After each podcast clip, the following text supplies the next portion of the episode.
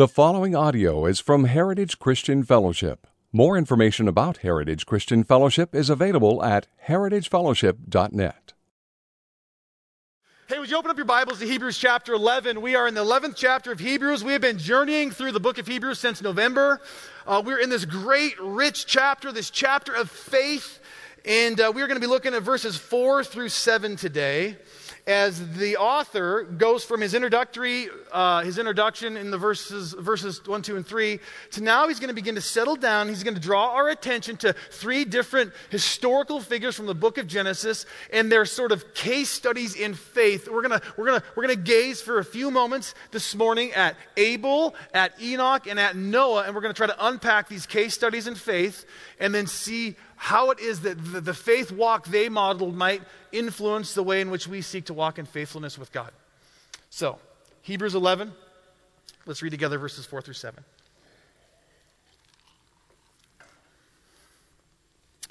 By faith, Abel offered to God a more acceptable sacrifice than Cain, through which he was commended as righteous.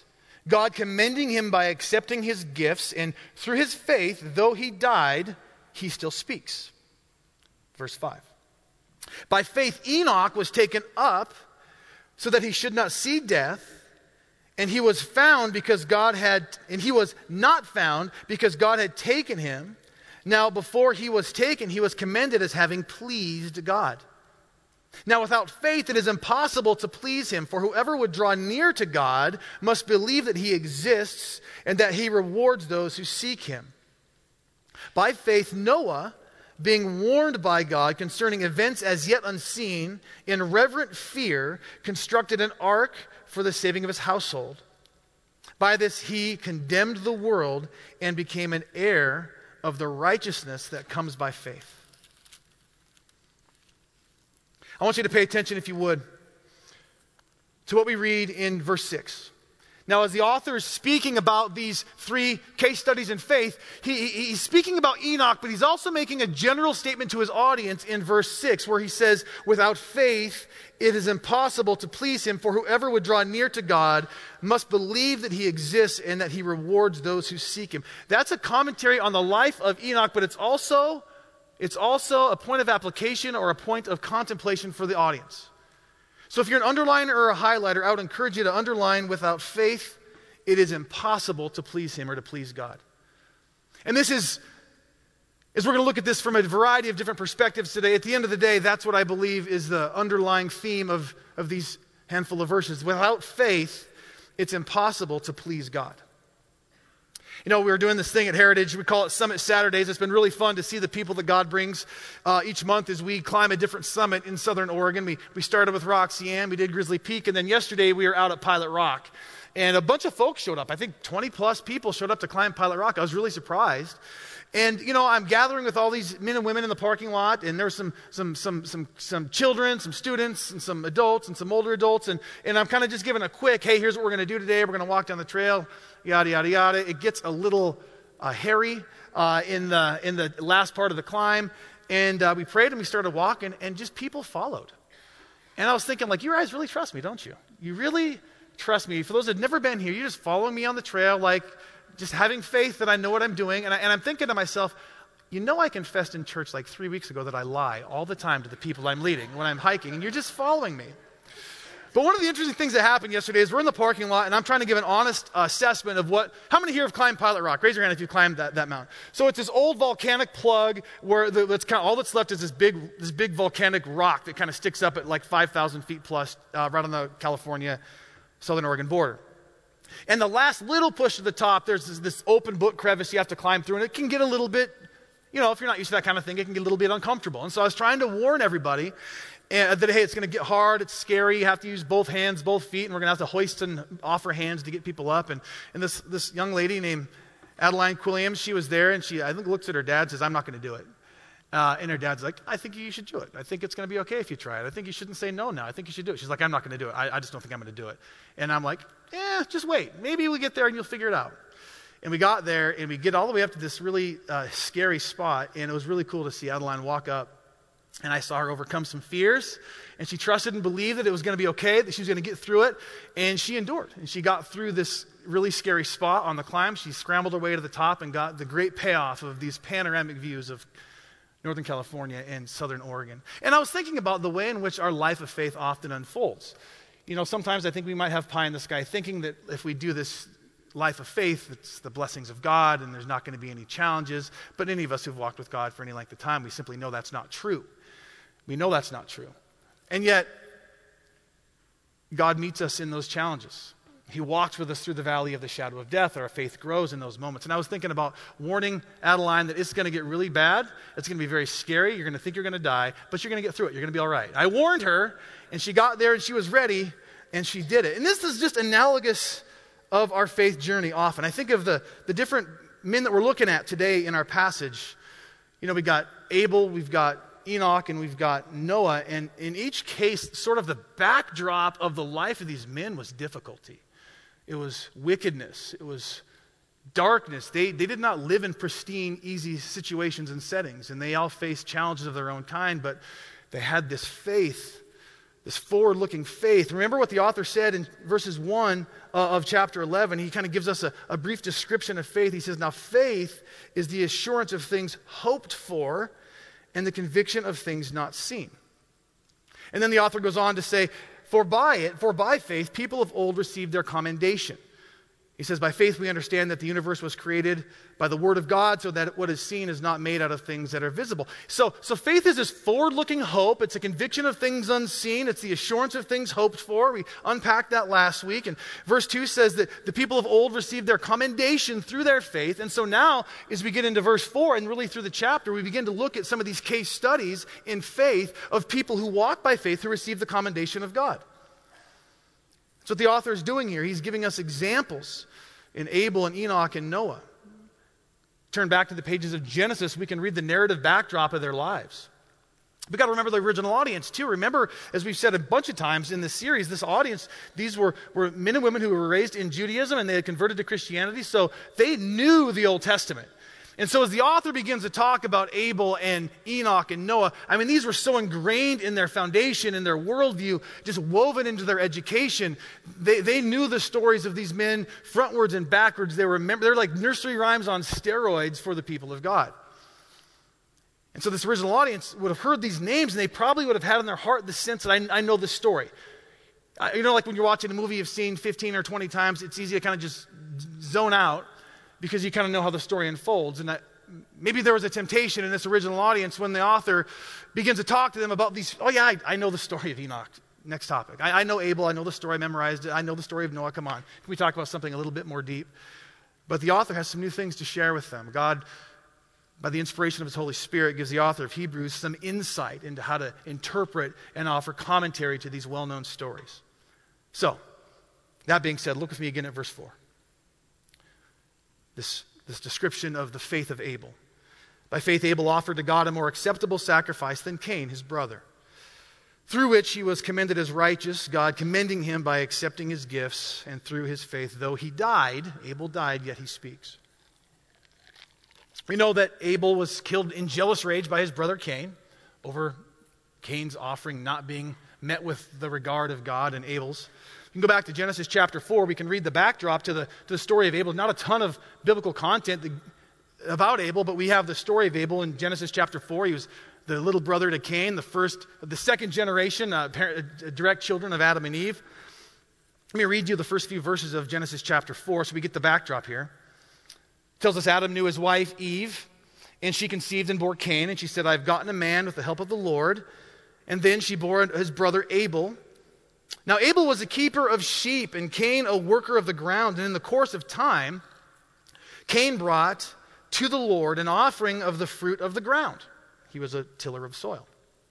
And Abel also brought uh, of the firstborn of his flock and of their fat portions. And the Lord had regard for Abel and his offering. But for Cain and his offering, he had no regard. So Cain was very angry, and his face fell.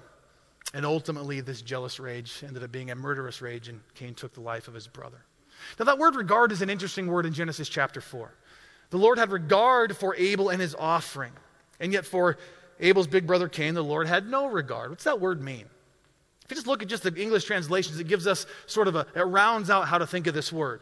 One translation says the Lord had respect unto Abel. Another says the Lord looked with favor on Abel. One says the Lord accepted Abel and his gift. But as to Cain, the Lord had no respect, or the Lord did not look with favor upon Cain and his offering, or the Lord did not accept Cain and his gift.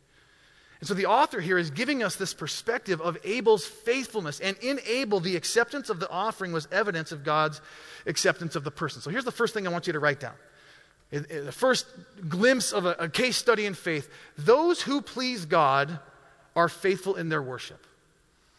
Those who please God are faithful in their worship. As we look upon Abel, we see him worshiping. He's bringing a sacrifice or an offering to God, the firstborn of his flock. It's an offering made unto God. Now, I, I, I was just having conversations this week about, about Abel. And, and, and, and, reading different authors, what they had to say. And I read some interesting things. One, one author was speculating, and I think he's quite right, that Abel was the first person of faith, of genuine faith. Because Adam and Eve, they were kicked out of the garden, but they saw God face to face. They knew of his character. They experienced him real time. But Abel, being born outside of the garden, is the first person who has to take the promises of God and the person of God on faith. He's the first person of faith. And then just randomly, some, some young guy used to be in my youth group many, many years ago put on Facebook this week because Cain is murdered by his, or Abel is murdered by Cain. And he says, What was it like for Abel when he got to heaven? Hello? Where's everybody at? It's kind of funny. Yeah. It's my only joke. Laugh it up. There we go. But in this, this, so let's look real quick at this one verse, verse four. Let's break down, uh, let's break down verse, verse four just a little bit. If you're, if you're a note-taking type or an underlining type, I, I would encourage you to, to do that. But in this one verse, we see that Abel's faith led to, to three things, like three progressive things, if you will. Look at the first part of verse four. By faith, Abel offered to God a more acceptable sacrifice than Cain. And so here we see, and I'm borrowing language from other commentators and other thinkers, but we see true and authentic worship here in the first part of verse 4. It's true and authentic worship. Abel gave his very best to God. It was the firstborn of his flock and the fat portions. And God regarded this offering as, as, uh, as acceptable. And, and he brought this offering to God. Did, did it, Cain and Abel, was there an altar that Noah or that Adam and Eve built? Did, did Cain and Abel build an altar? Did God himself build an altar where they were bringing these sacrifices? The, the Bible, as I was sharing with the high school kids this last week, the Bible doesn't tell us everything we want to know. It tells us all that we need to know. And there's sometimes we don't have answers to some of these questions. But somehow Abel and Cain knew that, that it was a proper thing to bring an offering unto God. And Abel brings the blood and the fat offerings of the firstborn of his flock, and it was pleasing to God.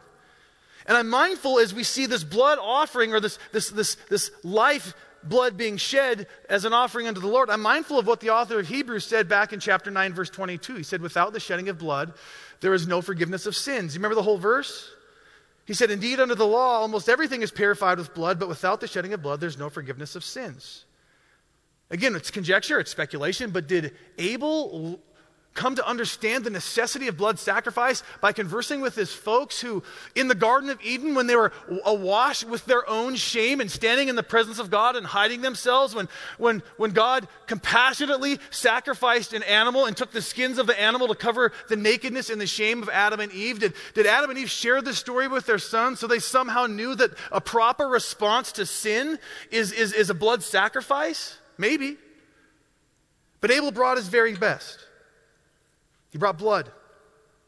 In so doing, he, he, there was a recognition of the severity of sin and a beautiful foreshadowing of the cross. For it was the Father who brought his firstborn son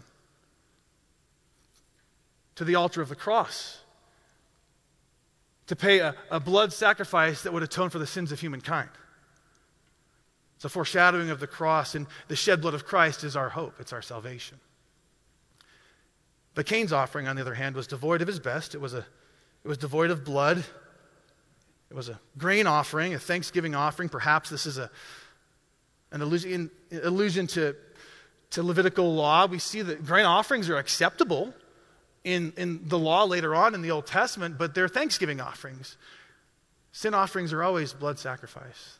It's, Abel understood the severity of sin in what he brought to the Lord. So we see, we see true and authentic worship. We see, we see Abel bringing the whole, the, his very best before God in, in humility and in recognition of his own sin. Second thing we see is we see true and authentic righteousness. And that righteousness results from the true faith of Abel. Look at the second part here of verse, of verse 4. By faith, Abel offered to God a more acceptable sacrifice than Cain, through which he was commended as righteous God commending him by accepting his gifts. And God had regard for the offering of Abel. And I'm mindful of all the language we have. And we'll see later on in this chapter that it's by faith that God credits righteousness unto the faithful. And then lastly, we have the true and acceptable testimony. We see the very last part of our, of our verse, verse 4c, that, that through his faith, Abel's faith, though he died, yet he speaks. You could say it was a, it was a true and acceptable witness. Even in his death, the, the witness or the testimony of Abel speaks. Here's what one commentator writes The story of Abel's faith, as recorded in the Bible, still speaks to generation after generation. We're talking about it today. We are, we're, we're talking about the second generation human and his faithfulness all these thousands of years later, we're talking about it because the faith of Abel still speaks. The mention of Abel's faith indicates that from the very outset of human history, some Old Testament figures were saved by means of faith. And this reminds readers that the faith of those Old Testament saints was effective only because of the future sacrifice of Christ. That animal sacrifice foreshadowed the cross. Okay, so what does it mean then? We're gathered here today to, to learn from these case studies in faith. And so, what does it mean for you and for me to be faithful in our worship? Think about that. Consider that for a second, would you? I was reminded of what Paul writes in Romans chapter 12. Can I read this to you this morning? Paul writes, I appeal to you, therefore, brothers and sisters by the mercies of God, to present your bodies as a living sacrifice, holy and acceptable to God, which is your spiritual worship. Because of the atoning work of Christ and the righteousness of God that has been given to us through his Son, we can give our very lives as a joyful, gratitude filled act of worship back to God. Our lives are to be living sacrifices. I'm even mindful of what David writes in the Old Testament. Psalm 51, David, this great prayer of repentance after he was confronted in his sin. He's, he's speaking to the Lord in this prayer, and he says, he says, For you, Lord, will not delight in sacrifice, or I would give it. You will not be pleased with a burnt offering. The sacrifices of God or a broken spirit a broken and contrite heart you will not despise. There's a picture there in David's description of worship and in Paul's description of worship in, in Romans chapter 12 of giving, our, uh, us giving the whole of ourselves to God as a living sacrifice. He just wants our lives on the altar saying, God, I am yours. I'm giving my, my whole self to you. And we don't need to bring blood, blood sacrifice anymore like Abel because Christ brought that blood sacrifice for us. So now we have the imputed righteousness of Christ all over us. We can approach the throne of grace with confidence, the author of Hebrews says. This is a picture of worship, and Abel is a case study in worship for us. Without faith, it is impossible to please God. Next, would you look with me at verses 5 and 6? Let's look at the case study of faith in Enoch. By faith, Enoch was taken up so that he should not see death. He was not found. And because God had taken him, now before he was taken, he was commended as having pleased God. Verse 6. And without faith, it's impossible to please him, for whoever would draw near to God must believe that he exists and he rewards those who seek him. Now, if I was going to be writing a letter to people about the greatest case studies of faith in all of biblical history, I likely would have skipped over Enoch. I probably wouldn't have paused and double clicked on Enoch because we, don't, we know so little about him. But his faith, his faith case is so compelling. It makes sense that the author would, would double down on Enoch. But for me personally, I probably would have looked to someone else we have a little bit more Old Testament data on. The, the story of Enoch's told in just a few verses in chapter 5 of Genesis, verses 21 through 24. Let me read to you what we know of Enoch in this genealogy in Genesis chapter 5. When Enoch had lived 65 years, he fathered Methuselah. Enoch walked with God. And after he fathered Methuselah 300 years and had other sons and daughters. Thus, all the days of Enoch were 365 years. Enoch walked with God, and he was not, for God took him. What an interesting phrase.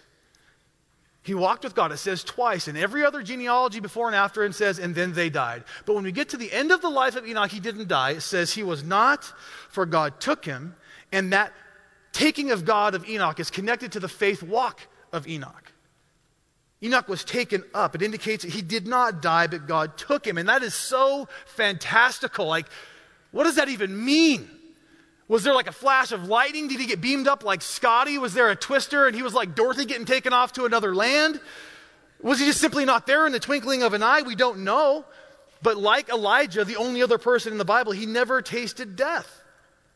And the Septuagint, which is the Greek translation of the Old Testament, and every usage of the Old Testament in the book of Hebrews, the quotations, is in the Septuagint, which is why scholars believe that the audience, the original audience of Hebrews, were Hellenistic Jews, were, were Greek, sub, Jews submerged in Greek culture, because the quotations of the Old Testament are all in Greek. So the Septuagint translation of this text does not say that Enoch walked with God, but it says that Enoch pleased God. So that word walk with God in Hebrew, it's this unique word that, that connotes intimacy and, and friendship. And so the, the, the Septuagint translated as saying that this, this faith walk of Enoch, it was a walk that pleased God. And the author interprets this for us. And then five times here in verse 5, we, we have this allusion to this unique way in which Enoch departed the earth. Enoch was taken up.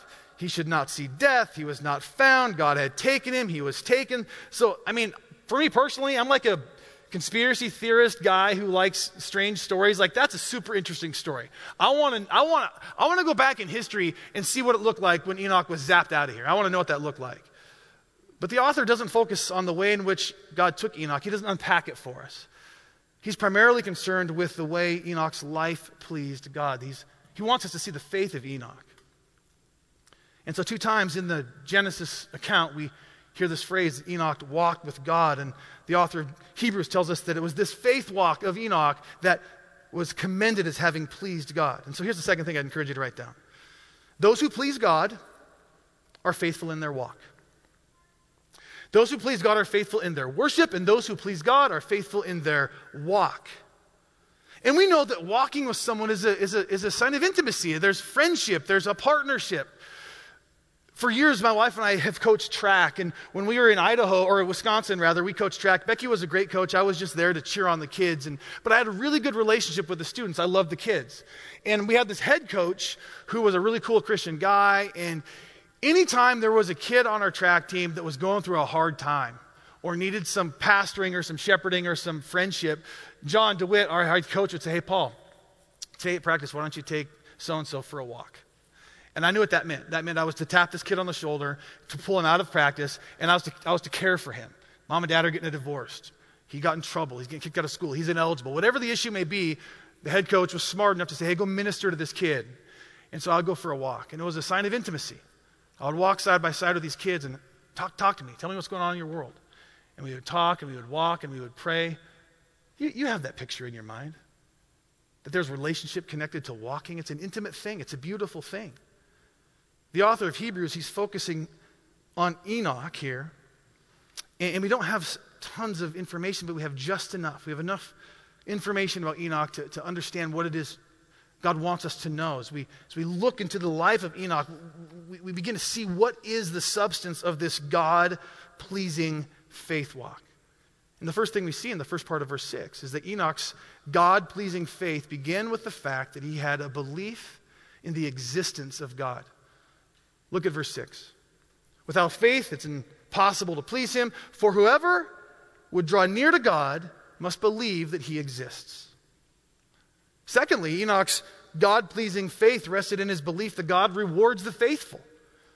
For whoever would draw near to God must believe, dot, dot, dot, that he rewards those who seek him. So there's this belief in the existence of God that Enoch possessed, and there's this belief in the reward of God toward the faithful that Enoch believed. So, what is a faith that pleases God? What does that look like? What does a God pleasing faith walk look like in your life and in mine.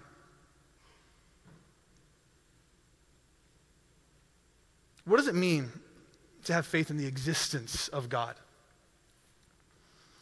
Today, for you and me, gathered here today, what does it mean for you and, for you and me to have faith in the existence of God? There was in Enoch, in, in, in, as we reflect upon our life, there's this call to a deep awareness that I'll just say that He is. And when we come to awareness that there is God, that He exists, that He is, it means we have to come, terms, come to terms with the fact that we are not. To acknowledge that there is God, it means that we, we have to, to acknowledge His grandness and His bigness simultaneously means we have to acknowledge our smallness and our finiteness. And that's hard for many people. We have to come to terms with the fact that there is one who is greater, there's one who has ultimate authority, and there is an authority that ultimately you and I are then held accountable. We are not God or gods, He is. And as I mentioned last week, even the demons believe that he is. It's ironic to me that we have the smartest people on planet Earth today, who people who claim to be the smartest, that deny the existence of God in prideful humanity. But demons of hell, the very enemies of God, they believe and they shudder. One author puts it this way He says, There are no doubt evil spirits of atheism, demons who have influenced and danced on the graves of atheists. But all demons are thoroughgoing monotheists and Trinitarian to boot.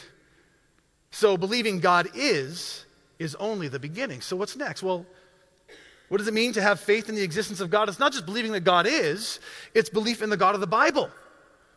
This unique and, and special revelation of God that we have been given in His living Word. It means belief that, that this God that we read of in the Old Testament, we have, we have to believe in this great God that we read of in these 39 books of the Old Testament. We believe in this creator God who spoke the cosmos into existence, who, who formed planet Earth and, and, and separated the, the, the night from the, the daytime, and, and who, who separated the waters from land to water, who, who, who created the creeping animals that crawl along the surface of the earth, and the fish and the birds of the air and the livestock, and who fashioned humankind in his own image. We have to believe in this creator God. We also believe in this God of, of miracles and wonders and signs and power that we see throughout the pages of the Old Testament. The God who sent floodwaters, the floodwaters of divine justice coursing over the face of the earth. We believe in this God who delivered the Israelites from Egyptian captivity through these miraculous plagues that swept over the land, who revealed himself in a burning bush to Moses. We believe in this God who parted the Red Sea, who guided the people of God through the desert and the wilderness for 40 years by a pillar of cloud by day and fire by night. He stopped up the Jordan River. He caused the walls of Jericho to fall. He, he, he allowed his people to prosper. He went before them. He dwelled amongst them. We believe in that God. We aren't to have some generic faith in some generic God that's somewhere out there in the ether. No, we are called to believe in the God of the Bible. In the Old Testament, the name of God is Yahweh. This name re- refers to the self existence of God. It's linked to how God described himself in Exodus 3, verse 14, as he's speaking to Moses. God said to Moses, I am who I am. This is what you'll say to the Israelites I am has sent me to you.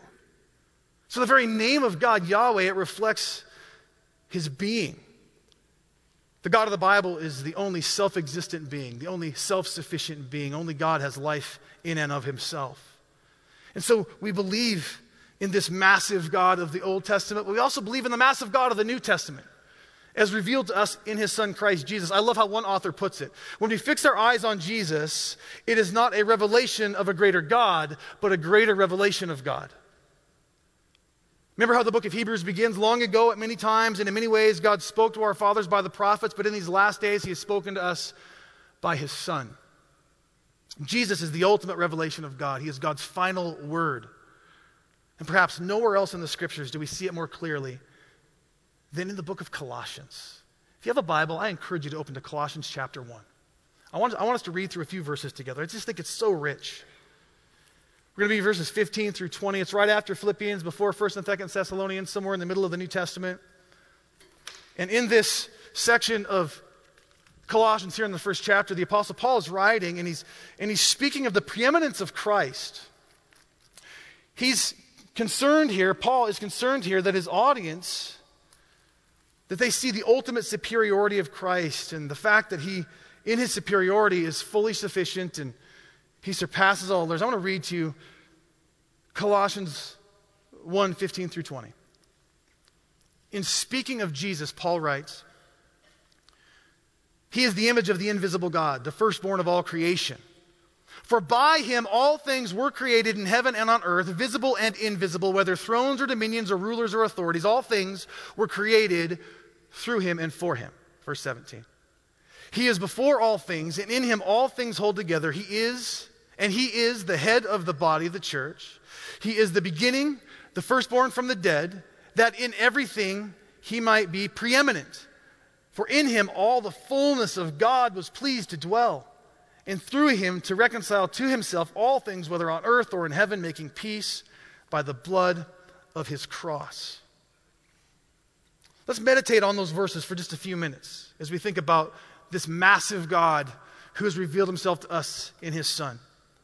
Last week, if you were here, we paused and we meditated a little bit on the grandeur of the universe. I'm not an expert on any of these things, but we considered our, our, our galaxy the Milky Way, some 400 billion stars, in our own galaxy, one of 2 trillion galaxies in the universe. We considered the size of the universe, 93 billion light years across. We considered the 10 octillion stars in our universe, more stars in the universe than there are grains of sand on planet Earth.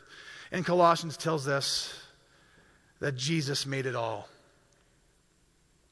All things were created by him, it says in verse 16.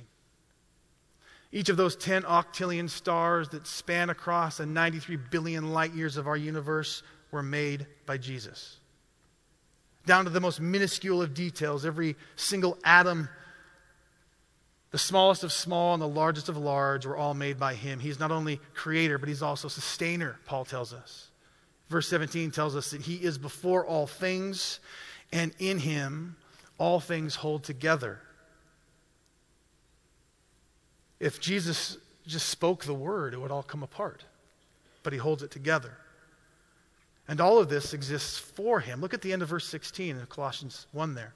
All things, were, all things were created through him and for him. Kent Hughes, he says that all creation is moving toward its goal in him, in Jesus. He is the Alpha, the Omega, the beginning and the end, the first and the last. Everything in creation, history, and spiritual reality is moving to Him and for Him. And he's not just this all powerful creator God who thunders away from afar. No, he's this personal God who took on flesh in our midst. And Paul talks about this in verses 19 and 20. Listen again what the, passion, what the passage says about the love of God in Christ. For in him, in Jesus, the fullness of God was pleased to dwell, verse 20, and through him, through Jesus, to reconcile to himself all things, whether on earth or in heaven, making peace by the blood of the cross. I'm mindful of the words of Jesus in John 3:16, for God so loved the world that he sent his son. It was Christ's love for you and for me that compelled him to go to the cross where he made peace by the blood of the cross. We can be reconciled back to God. And God so loved the world that he gave his son. The creator and sustainer of the universe chose the cross. Man. He did so so that he could reconcile all things to himself, so that he can reconcile you and me to himself. And it was his love that compelled him to do so. John 15, 12. My command is this, says Jesus love each other as I have loved you. Greater love has no one than this to lay down one's life for one's friends. And so, this is the God in whose existence we are to believe. This is the God in whose existence we are to believe. Secondly, God, Enoch models for us that a God pleasing faith rests in the belief that God also rewards the faithful. Look at that language there in verse 6 For whoever would draw near to him must believe he rewards those who seek him. Enoch's faith manifested in a God pleasing walk. He was sure that God would reward those who walked in such a manner. In the year that, that Enoch's son Methuselah died, uh, uh, Methuselah, Enoch's son, lived 969 years. The year that Methuselah died is the year that the, the great flood washed over the earth. And God sent the judgment waters of his wrath over the earth, as Genesis 6 tells us, he, because he saw how wicked, how great the wicked of the human race had become in all the earth, and that the humanity, had every inclination and every thought of the human heart was only evil all the time. And so, no doubt Enoch knew of this. No doubt the backdrop of Enoch's life was an increasingly corrupted humanity. No doubt. No doubt he had to have this faith walk in the midst of a corrupt and vile existence and people around him who could care less about the glory of God. But Enoch had a faith walk that was pleasing to God. Jude, the author of Jude, he, he actually quotes Enoch for us in Jude 14 and 15. Enoch is quoted as saying, See, the Lord is coming with thousands upon thousands of his holy ones to judge everyone and, the, and to convict all of them of all the ungodly acts they have committed in their ungodliness and of all the defiant words, words of ungodly sinners have spoken against him. So there's this picture that, that Enoch knew of the judgment of God against the wickedness of mankind. And though Enoch lived in dark times, though Enoch spoke of the judgment of God, he realized the sinful gravity of his culture. And he walked faithfully with God in the midst of unfaithfulness. For 300 years plus, he walked faithfully with God. He looked with future pointing hope to the promises of God and he faithfully walked with God and he received God's reward. What was God's reward? Well, he was taken to heaven. He didn't have to taste death. He believed in the faithfulness of God and that God rewarded the faithful, and he was right. And God was so pleased that he took him. And Enoch never had to walk through the valley of the shadow of death personally. I'm reminded of the words of Jesus to Martha in John chapter 11. Do you remember this? Her brother Lazarus dies, and she's lamenting her brother's death, and she's having this hard conversation with Jesus about her brother's death. And, and Jesus, speaking about what he came to offer, he says in John 11, 25, I am the resurrection and the life, Martha. The one who believes in me will live, even though they die. Whoever believes in me and lives in me will never die. Do you believe this? This beautiful picture of Enoch being snatched from the jaws of death and escaping death is a foreshadowing of the life we have in Christ. Whoever lives by believing in me will never die. Jesus says this to Martha. He asks her, Do you believe this? He asks us today, Do you believe this? Yes, Lord, she replied. I believe that you are the Messiah, the Son of God, who has come into the world. What great motivation for us to walk with God.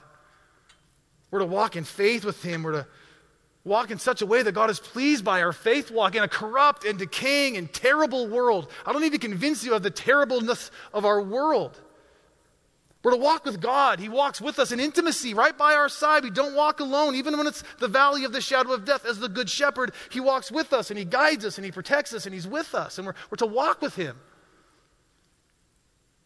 Jesus said, I'm the light of the world. Whoever follows me will not walk in darkness, but will have the light of life. Amen. You know, if you look through the epistles in the New Testament, Paul and, and John, and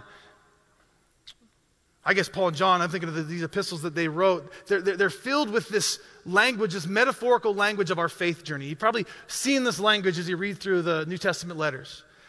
I want you to just listen to some of the language we have in the New Testament about what a faithful walk with God looks like. 2 Corinthians, for we walk by faith, not by sight. Romans, we're to walk in newness of life. Walk not according to the flesh, but according to the Spirit. Walk properly as in daytime, putting on the Lord Jesus Christ. Galatians. Walk by the Spirit, and you will not gratify the desires of your flesh. Ephesians. Walk in the good works that God has prepared for you beforehand as His masterpiece. Walk in a manner worthy of the calling to which you have been called with all humility and gentleness, with patience, bearing one another in love, eager to maintain the unity of the Spirit of the bond of peace. Walk in love as Christ loved us and gave up his life for us, a fragrant offering, a sacrifice to God. Walk as children of light. Look carefully then how you walk, not as unwise, but as wise. Philippians. Walk according to the example that has been set by the faithful saints who've gone before us. Colossians. Walk in a manner worthy of the Lord. As you received Christ Jesus the Lord, so walk in him, rooted and built up in him, and established in the faith just as you were taught, abounding in thanksgiving. Walk in wisdom toward outsiders, making the best use of time. John's letters. If we walk in the light, as he is in the light, we have fellowship with one another, and the blood of Jesus, his son, cleanses us from all sin. Whoever says he abide in him ought to walk in the same way in which Jesus walked. Walk in the truth just as we are commanded by the Father. This is love, not that we walk according to the commandments. This is love, that we walk according to the commandments. This is the commandment, just as you have heard from the beginning, so that you should walk in it. Walk in the truth. I mean, the language of the New Testament is filled with this picture of a faithful walk. And I just sometimes think we, we, we think so metaphorically about this and it gets confusing. And what does it mean to walk in faith?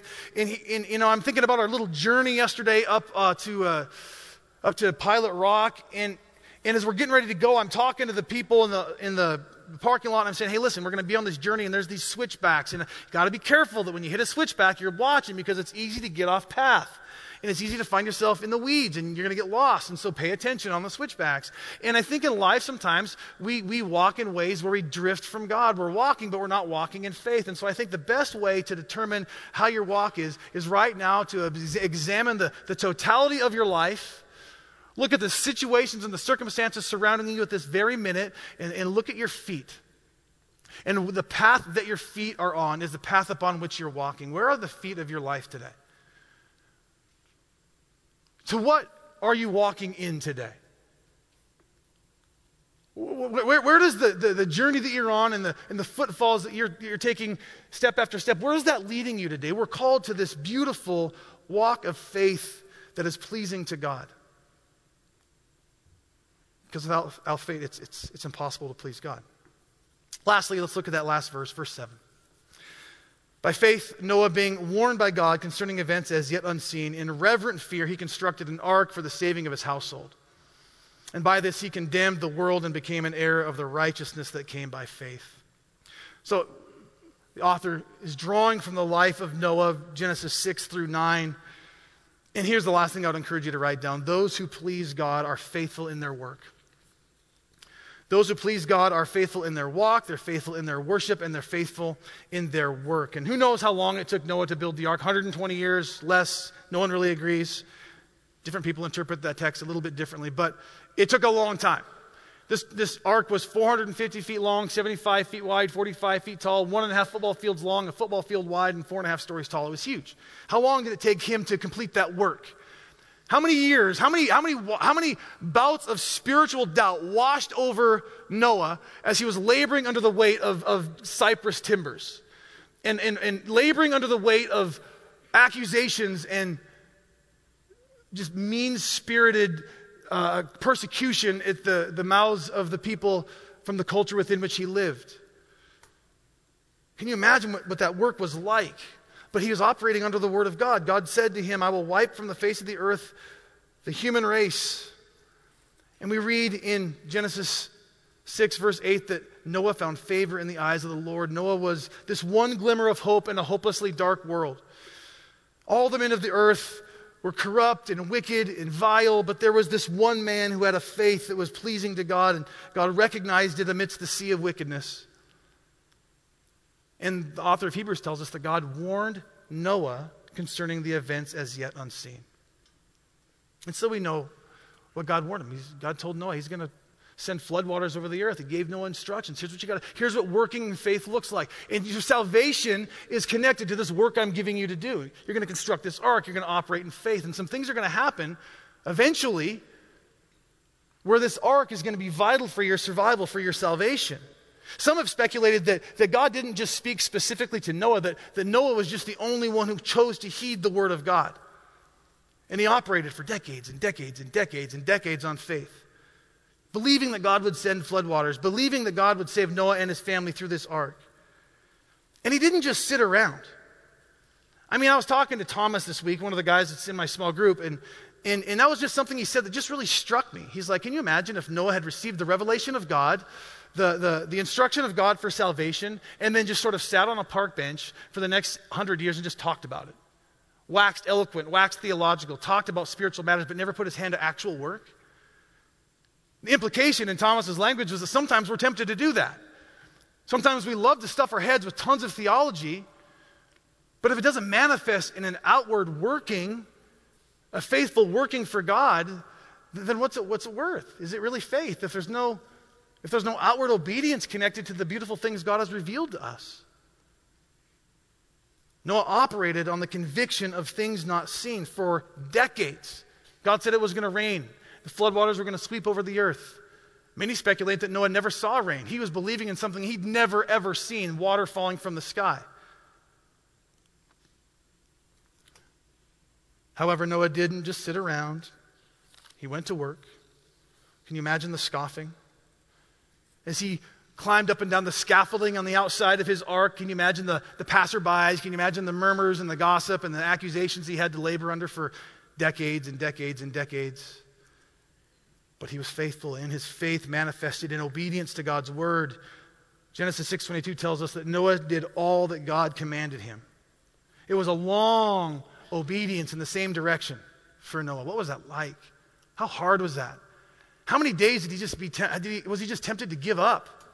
How much did it cost him financially? How much did it cost him relationally, socially? Can you imagine the steadfastness that must have took for this man for all these years to stay focused on the work God had given him to do? I like what one author says. He says, faith always obeys. It obeys with a reverential heart in ways eminently practical. True faith always acts. Bringing this down to where we live, we understand that, that there's no way Noah could truly believe that the flood was coming without doing what God told him to do to save his family. Therefore, we must ask ourselves if we truly believe God's word. If we truly believe that he's coming in judgment one day. Noah operated on the belief that something was going to happen that he had never saw, that he had never seen. That God was going to send something down from heaven that was going to bring judgment and that God had given him a means of salvation. We believe similarly. We believe that God is coming down in his son Christ, that Jesus is going to return to judge the living and the dead. And he's given us the means of salvation. He's given us the gospel. He's given us work to do in the name of the gospel as the church. We're not building arks. We are sharing the good news of Jesus with the world around us that they might have salvation. And people may call us fools and idiots. They may laugh at us and scoff at us for believing such a sensational thing, but we believe that Christ is coming back and time is short, and he is being patient that none should perish. And we're to go to the ends of the earth with the gospel message of Jesus Christ that they may be saved. This is the call that God has placed on the church. Ultimately, Noah was saved by faith. Noah's faithful life manifested in faithful work. That was the means of salvation. So, what does it mean for you and for me today? So, we see these three things. We see those who please God are faithful in their worship, faithful in their walk, and faithful in their work. Without faith, it's impossible to please God. And in each case, whether it be Abel, who was murdered by a vile brother Cain, or Enoch, who was living in a corrupt generation, or Noah, who watched the, the justice of God sweep over a corrupt world, each man lived in the backdrop of a dark and depraved and wicked world. I mean, Enoch, or Abel's parents, were the first to sin. They brought death and sin to all of human race. So each man had to choose faithfulness in the face of that. This is, our, this is where we live today. We live in a, a, a broken world that is wicked. In the conversations I have week in and week out with, with the people of God is just one that just feels almost hopeless at times. It's like, man, how much worse can it get? How, how, how corrupt, how gross, how depraved, how perverse can our world become? And we're called to walk by faith in this world, to live by faith in this world. Each man had to choose in the face of this dark backdrop, they had to choose how they were going to worship, how they were going to walk, how they were going to work. And we're faced with the same thing today. We're faced with the same. This is, this is three case studies in faith. I don't know which one might apply to your life more succinctly today, but listen. May you hear by the Spirit of God this invitation, this call to walk in a way that pleases God. May, your, may the way you worship, the way you walk, and the way you work be pleasing to Him. Amen? Let's pray.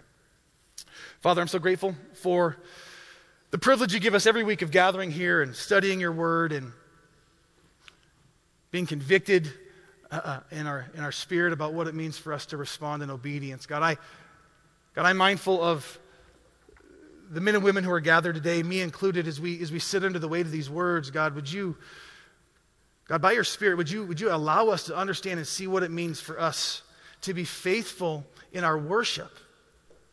God, would you help us understand what it means for us today to be faithful in the way in which we walk with you and walk through this life? God, would you, God, especially in our, our work, I think of what it means for us to, to be faithful to you in our work. And God, we all, we all work. And God, help us understand what it looks like for our work to be an offering over, over to you, a, a faithful offering through which you're pleased. God, help us to know what it means that without faith it's impossible to please you. We love you. Pray these things in Jesus' name. Amen.